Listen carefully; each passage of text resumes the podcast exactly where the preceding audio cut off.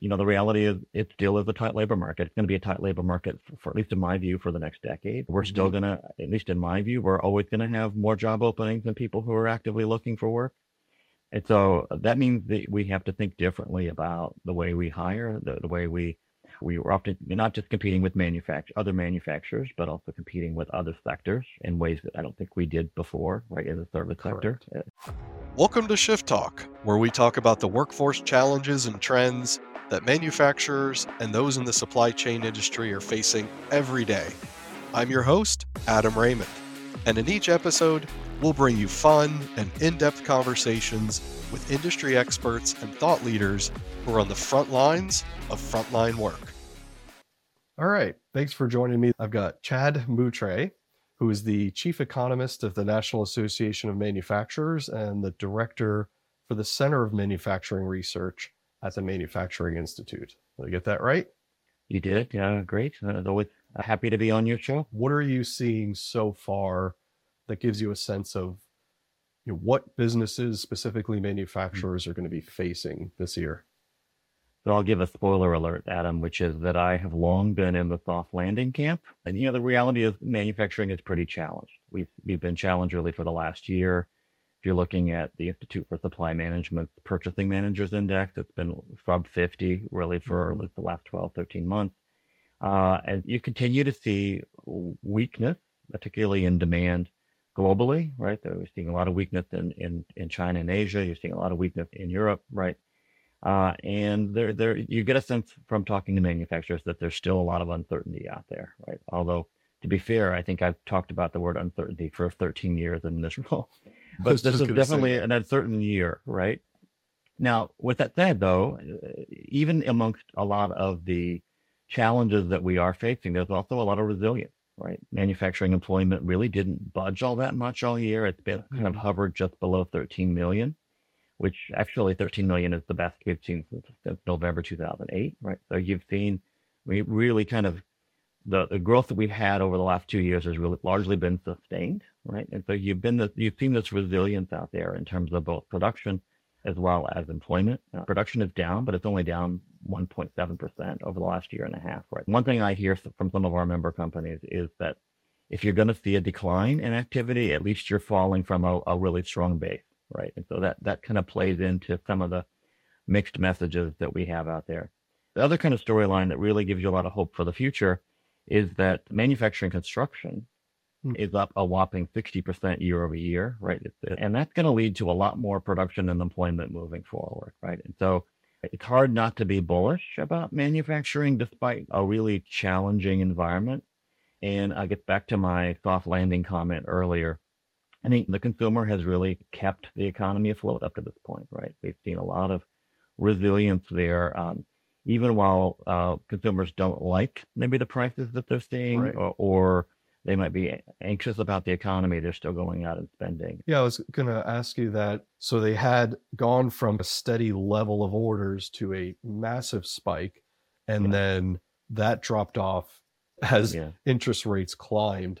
Have you seen manufacturers struggle with? You know, I've seen a lot about just-in-time supply chains and just-in-time manufacturing. I think inventories have certainly taken a, a, beating here during that process. You there was that massive ramp up when everyone was stuck at their houses and really could only buy goods. You have seen a shift from goods to services. So a lot of the activity that you've seen in terms of the out, uh, economic input numbers is, is a lot of service sector spending. The other aspect of that, obviously, we had a, tr- some pretty tremendous supply chain disruptions over the last couple of years. So y- you do hear from some, especially the smaller members, that they're keeping around a little bit of extra inventory as a buffer, perhaps more than they would have otherwise, just because they don't want to have to shut down production again. The third thing I'll say on the inventory side is that we've seen inventories be pretty de- depleted at this point, right? So yes, there's probably that buffer, but you've seen declines in inventories really over the last, certainly the last few quarters that I've been surveying it.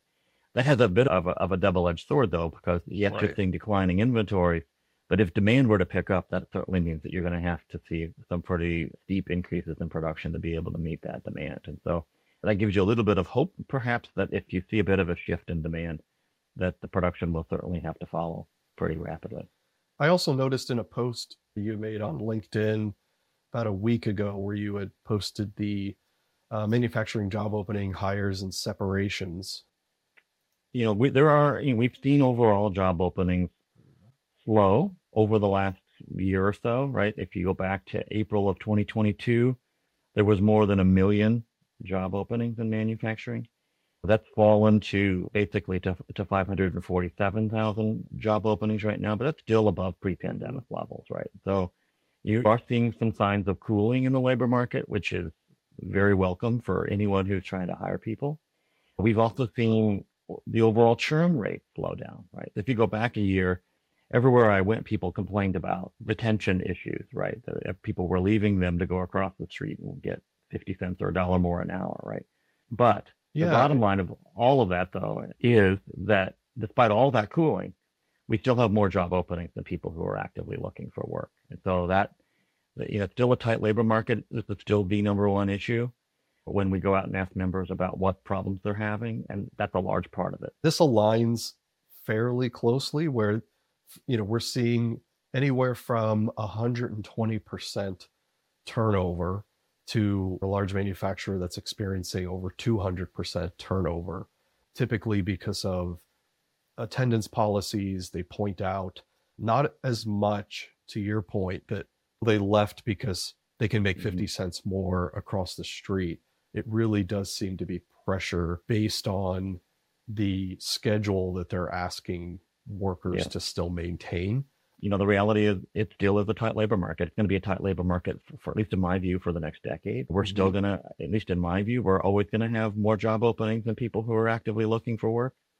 And so that means that we have to think differently about the way we hire, the, the way we we were often not just competing with manufacture other manufacturers, but also competing with other sectors in ways that I don't think we did before, right in the service Correct. sector, especially. I think the other big challenge that manufacturers have long had something we've looked at on the institute side is perception. Like they might have these antiquated views of what a manufacturing job is. I've actually right. even talked to people who worked in manufacturing who didn't think of themselves as being manufacturing employees. And I think part of that storyline is one where we've got to continue to change those perceptions, right? It's much more advanced, mm-hmm. much more use of technology. And I think when people see how cool manufacturing has become, that hopefully that can change minds. And we've we've tried working on that on the institute side with our Creators Wanted initiative or Manufacturing Day. I think the key part to that competition story is that we have to think differently. We aren't flipping burgers, right? Uh, this is a pathway to right. a high paying, successful career where you can make a difference. You can make things?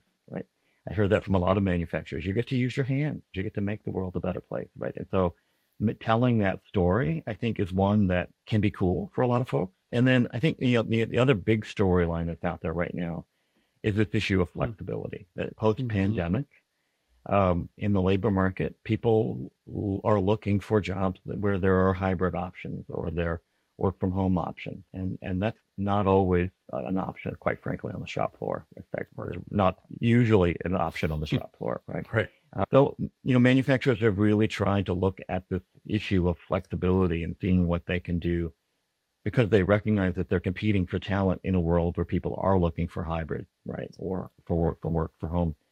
And so they're finding ways that on the shop floor you can help set your own schedule or have some flexibility there in terms of hey, you got to go pick up the kids or whatever. You can find some some flexibility for those types of options. You're seeing a lot of, of folks who are working maybe longer hours, maybe 10 hour shift, but only four days a week. As you said, they can't offer machine operator the ability to be in a hybrid work hmm. environment. And it was interesting the flexibility white paper that the Manufacturing Institute created last year. I would tell anybody that listening or watching to this to go look that up on the Manufacturing Institute's website. It, there's a stat in there that says 42% of manufacturing employees stated as more important than pay. 50% cited it as the reason they would stay with their employer and 63% said they would look for flexibility in their next role if they're to leave their current company. It's, especially for working women, we're seeing that as a massive hurdle that they have to overcome is childcare to yeah. be able to work, you know, full-time hours and, and be able to be available for every shift. Yeah, we, we continue to hear about childcare and elder care really being an issue for parents kind of writ large. You can look at the Manufacturing Institute website over the next few months because we're going to be doing a number of case studies on the, that child care issue that, you, that might be helpful. As it relates to the actual flexibility white paper, that was really a working group, right? We had one company who hired who hired a consultant, right, to come in and give them suggestions in terms mm-hmm. of what are some flexibility options that we can endorse and kind of embrace moving forward. And I think that has really worked out for them, right? So hearing those types of examples, I think, were very helpful. There was another manufacturer in Ohio who just coincidentally happened to be located across from a school. And he told us that uh, every day he saw, you know, parents dropping off their kids and then you know, in the morning and then mm-hmm. coming back in the in the afternoon and getting them again. And he's like, why don't we create a shift that we can capture some of those workers, but basically allow them to drop off the kids come in and do kind of a part-time shift and then and then leave to in time to go to get their kids again. And so that worked for him. It doesn't work for everybody, but uh, I think where companies can embrace flexibility, they are looking like it's going to be very similar to 23. I'd like to hear your thoughts on what you think the rest of 24 is going to look like. I think we'll start off by saying the Fed is likely going to cut rates in March, do two or three cuts this year. Um, in my view, that's largely because you're seeing some moderation in inflation. You're starting to see that rate of growth slow, which uh, again is welcome. So that I think mm-hmm. that that's not going to go whole hog into lowering rates until they can really see some of that stickiness kind of fall away. But I, I do see them getting closer to the Fed's target of I don't think they'll get to two, but they'll get closer to the Fed's target, at least move in that right direction by the end of the year. And I think that will help give them some leeway really to kind of take their foot off the gas pedal starting in March and start bringing rates down over the next few years to some semblance of normalcy, right? Um, We're not going to uh, see 2.8% mortgages this year. Will not, you know? right? Um, I mean, and, and you, but you are uh, speaking of mortgages, you're still going to see affordability being an issue, right? Um. Uh, the housing market is kind of a mess in terms mm-hmm. of, especially the existing home market. Uh, there's very little incentive for people to sell their homes and take a mortgage rate that's double what right. they had locked in. Um, and so that's going to keep inventories low and prices much more elevated than I think we might prefer.